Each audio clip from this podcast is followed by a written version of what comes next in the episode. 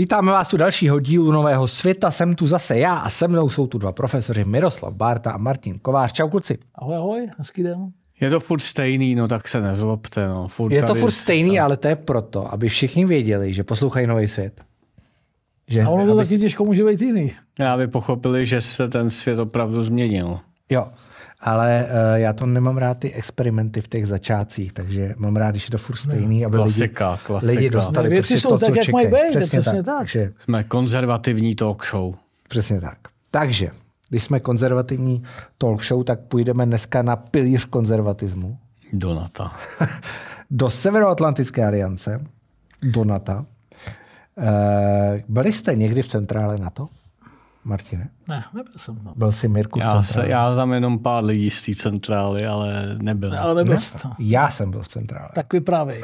tak je já, to tvoje. já Michal, jsem, Michal bude vyprávět. protože jsem žil v Bruselu, dělal jsem zpravodaj ČTK, eh, já jsem měl na starosti jako ekonomický zpravodajství spíš, takže finanční krizi, takovéhle věci, ale můj, moji kolegové měli na starosti NATO a když měli dovolenou, tak já jsem vyrážel na tiskovky a na briefingy eh, Do do, NATO. NATO. Ale ještě do staré budovy, protože v NATO má teď novou budovu, která je jako neuvěřitelná. Stavila se strašně dlouho, stála hrozný peníze. Je to jako nejmodernější, jedna z nejmodernějších budov na světě, ale já byl ještě v té staré, což byly takový nízký baráky. Staré bylo strašně těžké se tam dostat, byly tam šílený kontroly, což je celkem logický. Je to úplně na konci Bruselu, eh, kousek od letiště, takže blbě se tam dostává. Takže to nebyl secesní dům v centru Bruselu? Ne, to opravdu ne. ne, ne jako opravdu opevněná část. Teď, teď to vypadá přístupněji, ta nová budova, ta je vlastně na druhé straně od té staré.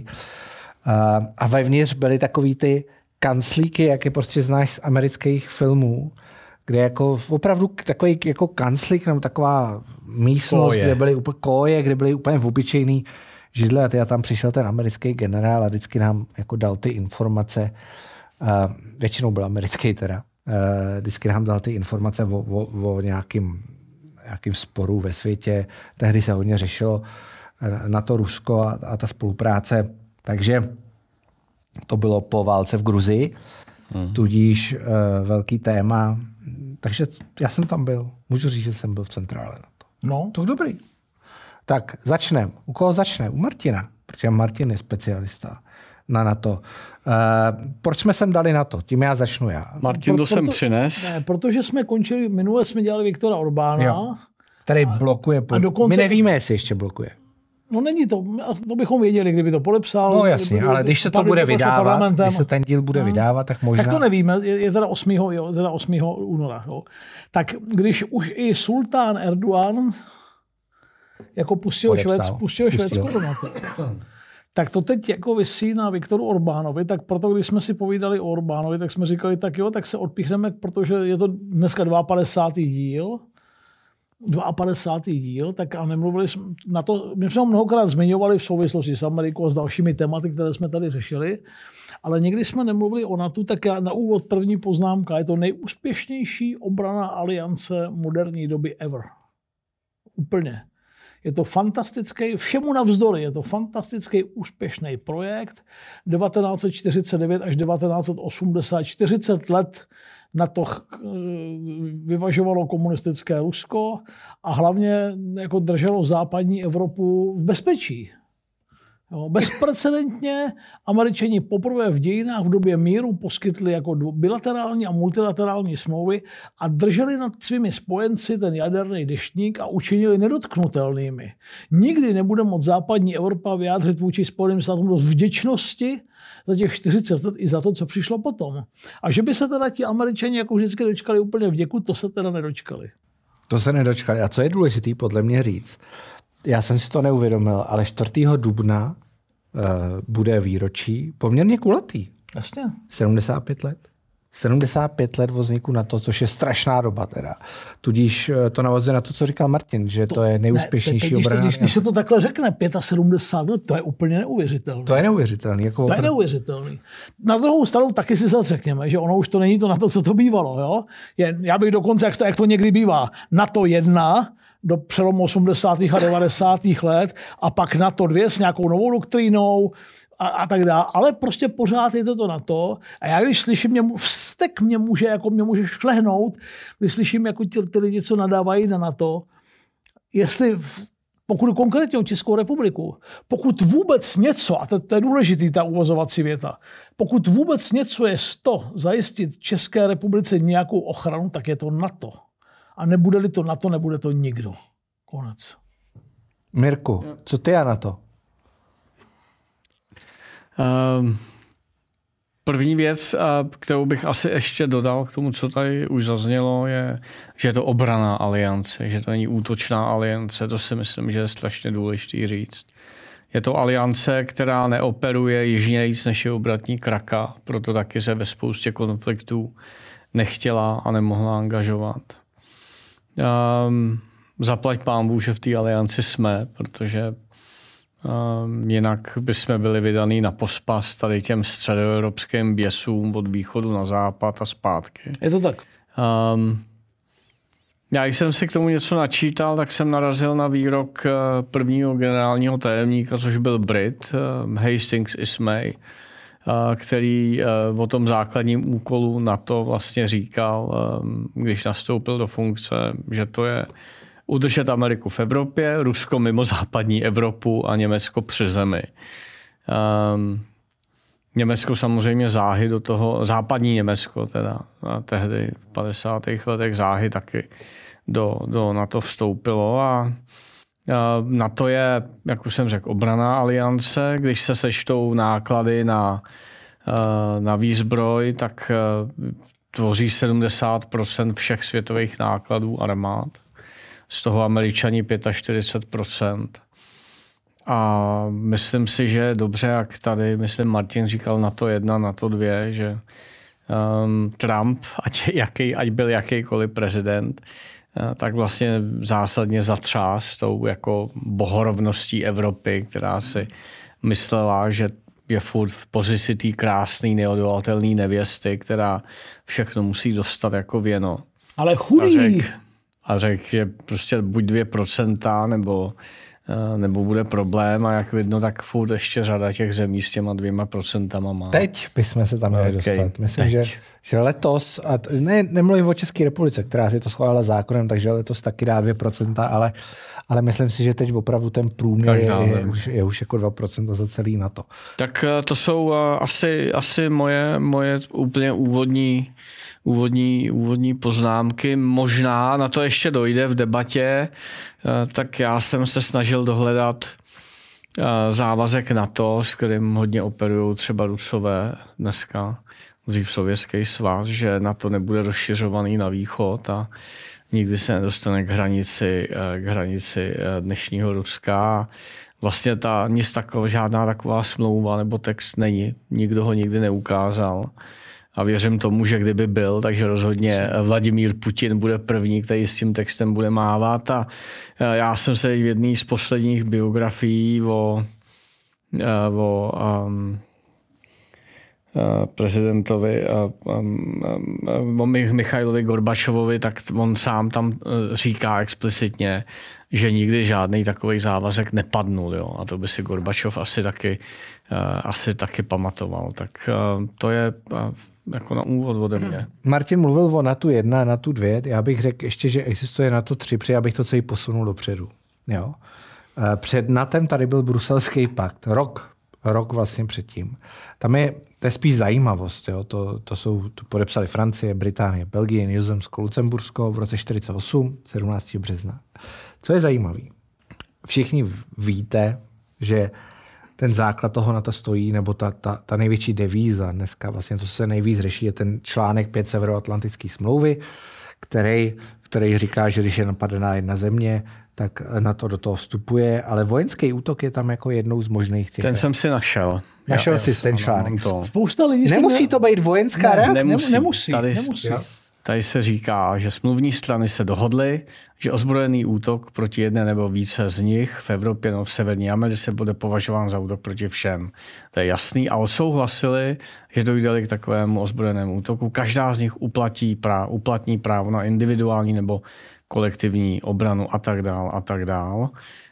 Um, a že takto napadený neprodleně podnikne v souladu s ostatními stranami takovou akci, jakou bude považovat za nutnou, včetně použití ozbrojené síly s cílem obnovit a udržet bezpečnost Severoatlantické aliance a tak dál. Ale neznamená to automaticky válku. ozbrojený útok a válku. Jo. Tam záleží na těch eh, spojencích, jaký, jakou, jakou formu odvety zvolej. Jo. Jak to vyhodnotí. Jo. Takže jako to, co tady slyšíme, ničeho se nebojte v případě, že by jako ruský medvěd dal tlapu na naše území, okamžitě bude následovat jako nemilosrdná vojenská odplata. Takhle to prostě není, není podle článku 5. Může to být, ale není. Jo. Jo, není. To je jedna věc. A to je ten rozdíl s tím bruselským paktem. Tam to totiž bylo. Protože tam to bylo. Tam, to bylo. tam byl článek 4, ne článek 5, ale článek 4. A ten výslovně říká, že jde o reakci na ozbrojený, že musí být reakce na ozbrojený útok, musí být vojenského charakteru. A, a teď Což se, ten, ta pětka není. Jo? A teď to, se nabízí, je ten, ten, a ten drobný rozdíl. otázka, proč to, proč to tak není. Jo? Ty to víš, ne? No, je to, je, to je jednoduchý. Podívejme se na členské státy. Británie, Francie a země Beneluxu. To je bruselský pakt. To je bruselský pakt. Jo. Tak, tak jednak představa, že by jako ten Rus zrovna se vybral země Beneluxu, Francie a Británii, tak to, to riziko bylo menší. A hlavně je to bez Spojených států. Už jenom to, že vůbec to na to mohlo, že to američani mohli signovat. Vandenbergova rezoluce, vzpomeňme si, to nebylo v kongresu vůbec snadné.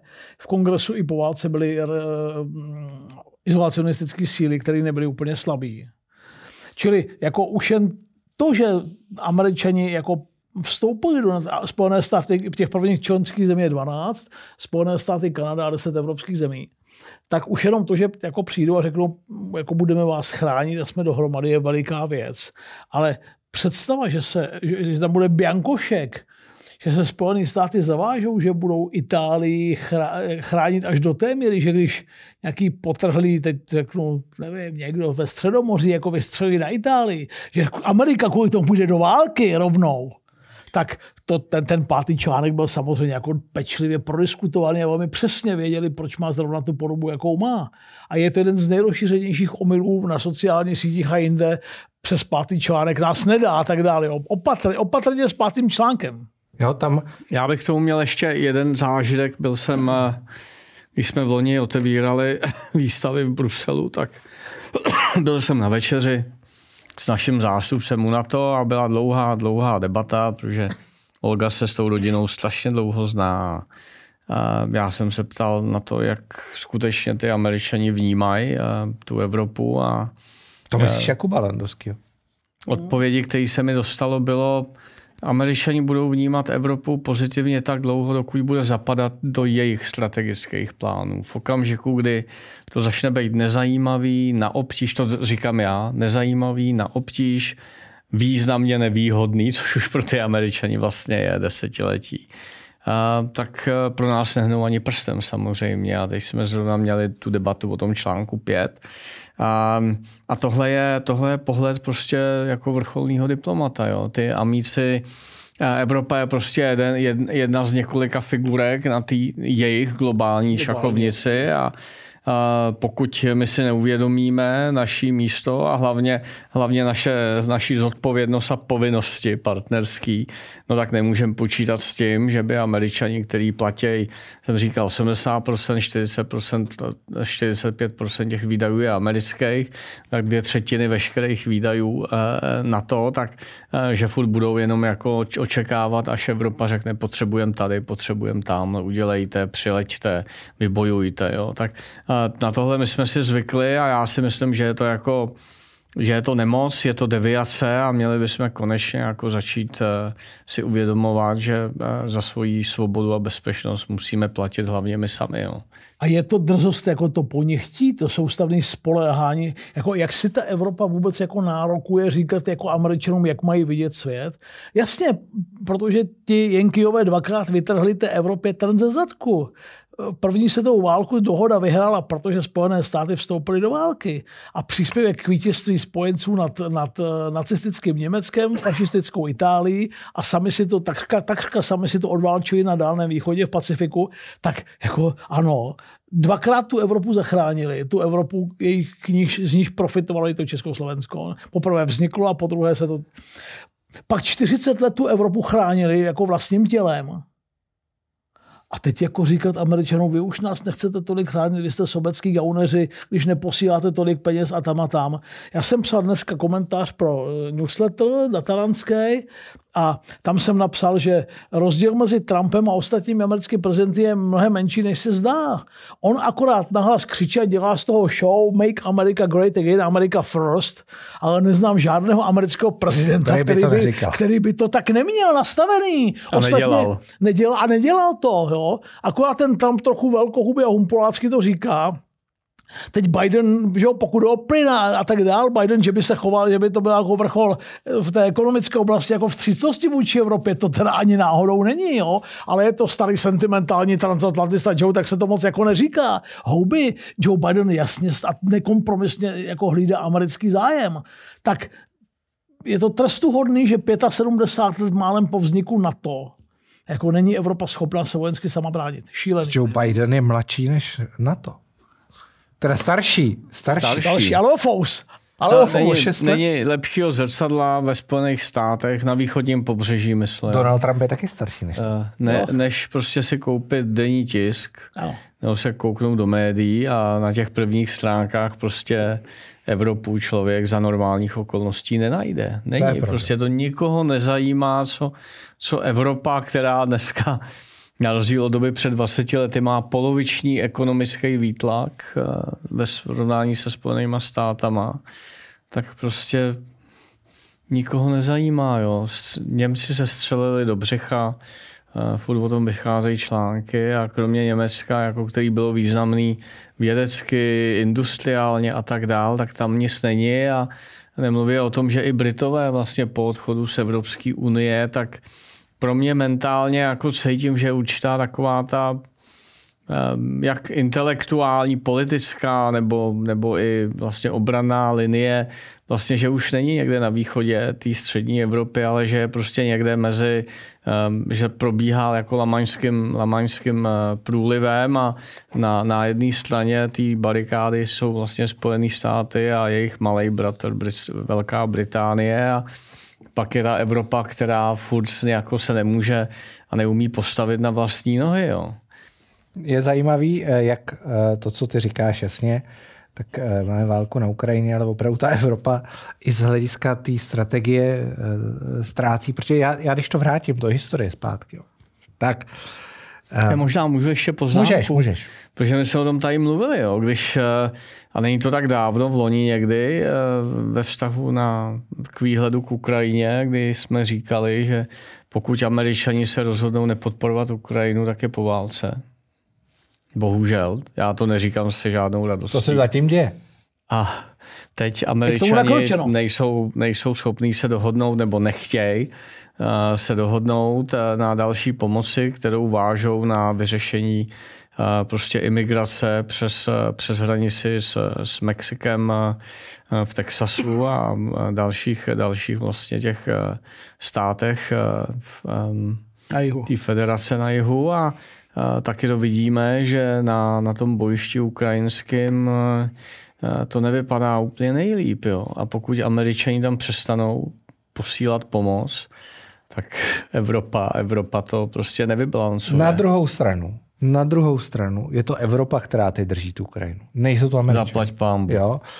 Což si myslím, že není nutně špatné, což je vlastně svým způsobem pozitivní moment, že eh, Je to rozhodně je to pozitivní. donutilo konat, když se nepřidali američani a eh, kdyby se neschválila ta pomoc, o které jsme mluvili tady už v díle o Maďarsku, tak by to, bylo, by to bylo o dost horší. Jo? A, a i ta munice nějaká a tak dále.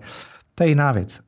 P- Původně, když se vrátím do toho roku 49, kdy vzniklo NATO, do dubna 49, tak to je zajímavé, že to byla organizace, která neměla vojenské struktury. Ona tehdy nebyla, byla obrana, ale neměla vojenské struktury a nebyla vlastně i nějak jako ideologicky byl to jakoby... Ten eh, západ s velkým Jasně, západ jakoby byl, ale, ale eh, ty struktury vojenské vznikly, až když přišla korejská válka, jo? Což, což je často opomíjený moment, eh, což nebyla akce, jak si řada lidí milně myslí Spojených států. To byla jako akce s posvěcením Organizace spojených národů. Já jsem teďka byl, jsme tady v díle ve Washingtonu jenom kolem toho lehce myhli, ale ten dopad té korejské války si málo kdo uvědomuje na jako historii. Nezapomeňme, Michale, pět milionů mrtvých. No, tak to jsem chtěl přesně říct, když jdeš kolem toho pomníku, který je vedle nalevo, od, když stojí před památníkem Abrahama Lincolna, hmm. tak nalevo od něj je památník padlejch v korejské válce a ty čísla jsou děsivý. Jako děsivý. milionů mrtvých. Jo? jo? Ale vojska nejenom uh, americký, jo? ale opravdu z celého světa. Turci, už jsme tady o nich mluvili. Turci, některé britské jednotky přišly o takřka byly vybitý do takřka do posledního muže. Jo? Mimochodem na korejské válce si Evropa poprvé uvědomila, západní Evropa, tu závislost na Spojených státech. Eh, v Británii byli tehdy u moci lejbristi, první a pak druhá vláda kratší Klementa Etleyho. A když američani šli do války, protože oni drželi ten, ten, ten západ, stali v čele té aliance spojených národů, tak, si, tak, si, tak se Britové začali obávat, že by taky to mohlo znamenat stažení Američanů z Evropy. Měli z toho veliké obavy. A Američani toho logicky využili a říkali ty Evropě, tak pojďte taky, ne, my to neuděláme, ale pojďte si taky připlatit. A ty lejbristi, eh, kteří začali budovat na britské poměry jako docela velkorysý sociální stát, tak byli vyděšení z toho, co by se mohlo stát a tak uh, sahli do výdajů na welfare což vedlo mimochodem k rozpolcení libristické strany na tu stranickou levici a na ty Etlýho umírněné hochy ve vládě. A ta rozpolcenost ty vlády, daná tím tlakem Spojených států, byla důvodem, proč byl v 51. roce předčasný volby a proč libristi šli po 6 letech od válu. Či ono to mělo jo, konsekvence přímo dovnitř do Evropy. A, když se, a, a nejenom v Británii, podíváme se do, do Francie za de Gaulleovy éry, Charles de Gaulle odvedl francouze z vojenských struktur NATO. To jsou ty, které vznikly v během té korejské války. Ve svěšitnosti, jo, e, prostě a domnívají se, že Francie není postavena na roveň Velké Británie, Británii a, a Spojeným státům, těm bratrům, jak říkal, jo, transatlantickým. Tam, tam je fascinující, jak to na to my jsme říkali, že ty si říkal, že to je nejúspěšnější obrana aliance historie, ale tam je vlastně fascinující ten začátek té organizace, jak dělala všechno dobře. Jo? Já myslím, že nepřeháním, to můžete když komentovat. Ne, ale vznik vojenských struktur, korejská válka, potom Začíná se tam uh, budovat síť Gladio, což byl vlastně protikomunistický odboj, který řídilo na to. Jo? Důležitá věc. 1955 přijímá Německo nepředstavitelná věc. Je teprve deset let od porážky Německa ve válce. Německou spolkovou republiku. Německou spolkovou republiku, teda to západní Německo. A uh, až na základě toho, až tady, až těch deset let po té válce vzniká Varšavská smlouva jako protiváha, protože hmm. samozřejmě to byl klíčový jako dějiný moment, je opravdu vstup Německa do toho 1955. A potom vlastně všechno dobře, jo? tam jako nelze nic vytknout, až potom přichází, jak ty už si zmiňoval Charles de Gaulle a odvádí Francii z vojenských struktur, což zpět... Tam je potřeba asi vzpomenout na Gaulův životopis, který za druhé světové války v odboji, ať už to bylo ve Velké Británii nebo v Africe, měl obrovský spory s Američanama. Jo. Americký prezident ho nesnášel. A vlastně gol i z Afriky se do Paříže v době připravovaného povstání uh, v furt světové válce dostává vlastně na zapřenou a proti vůli, uh, proti vůli um, Ameriky. Jo. Takže ten resentiment, to zahořknutí, ta ublíženost, podle mě vlastně v tom gólovi byla už od té druhé světové války. A jakýkoliv menší podprahový um, náznak jednání, který vlastně by se mohlo zdát, že jde proti de Gaulleovi nebo Velké Francii, tak prostě ho vedlo k tomu, že reagoval takhle přehnaně. On to, měl konec konců, on to měl konec konců i s Haroldem Macmillanem, že jo? Děkujeme, že jste doposlouchali Nový svět až sem. Pokud chcete slyšet i zbytek podcastu, tak tak můžete učinit na platformách Hero Hero, Gazetisto nebo také na Patreonu, kde si můžete Nový svět koupit třeba i v balíčku s Insiderem. Eh, my jsme opravdu strašně potěšení s klukama, kolik vás je a, a eh, chceme tu obrovskou podporu proměnit i, i v nějaký obsah, a, a v nějaké věci, eh, které chceme přidat k novému světu. Chystáme e-shop, knižní e-shop. Uh, trička. Trička, chystáme, nebo merch, jak se říká moderně. Výlety.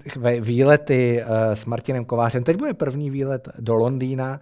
Uh, přijdou i další. Chystáme uh, tour nového světa. O možnosti koupit lísky vás ještě budeme informovat. Je to tak. Je to tak. Máme podle toho, jak nám hodně píšete a hodně s námi komunikujeme, komunikujete, za co jsme rádi, tak máme pocit, že vznikla skvělá komunita. Jo? Skvělá komunika lidí, kteří není lhostejný dnešní svět a kteří se to zajímají. Každýho, kdo nám pošlete názor, ať je jakýkoliv, tak fakt si moc vážíme a těší nás, že to posloucháte, že tomu věnujete čas a nějaký drobný peníz. Tak uh, děkujeme vám za to, je to radost to pro vás dělat. Co, Mirku? Je to tak, víc. Já nevím, co mám říct lidem, který neznám, ale uh, rozhodně nás těší, že uh, nás posloucháte, jo, protože uh, to je velký privilegium, pokud vás zajímá, co si myslíme my tři. Takže uh, díky za to a zachovejte nám přízeň, protože jak už jste poznali, tak ten svět se skutečně mění a pokud eh, ten svět má mít šanci, tak eh, to bude díky lidem jako jste vy, který vnímají, že je jiný, eh, vnímají, jak se vyvíjí a co znamená, co už přestává znamenat a pokud máme obstát, tak bez vás to nebude možný. Takže Snažíme se být u toho. Tak, já bych to líp neřekl, Mirku. Tak my vám děkujeme a mějte se hezky. Mějte se hezky, pěkný den.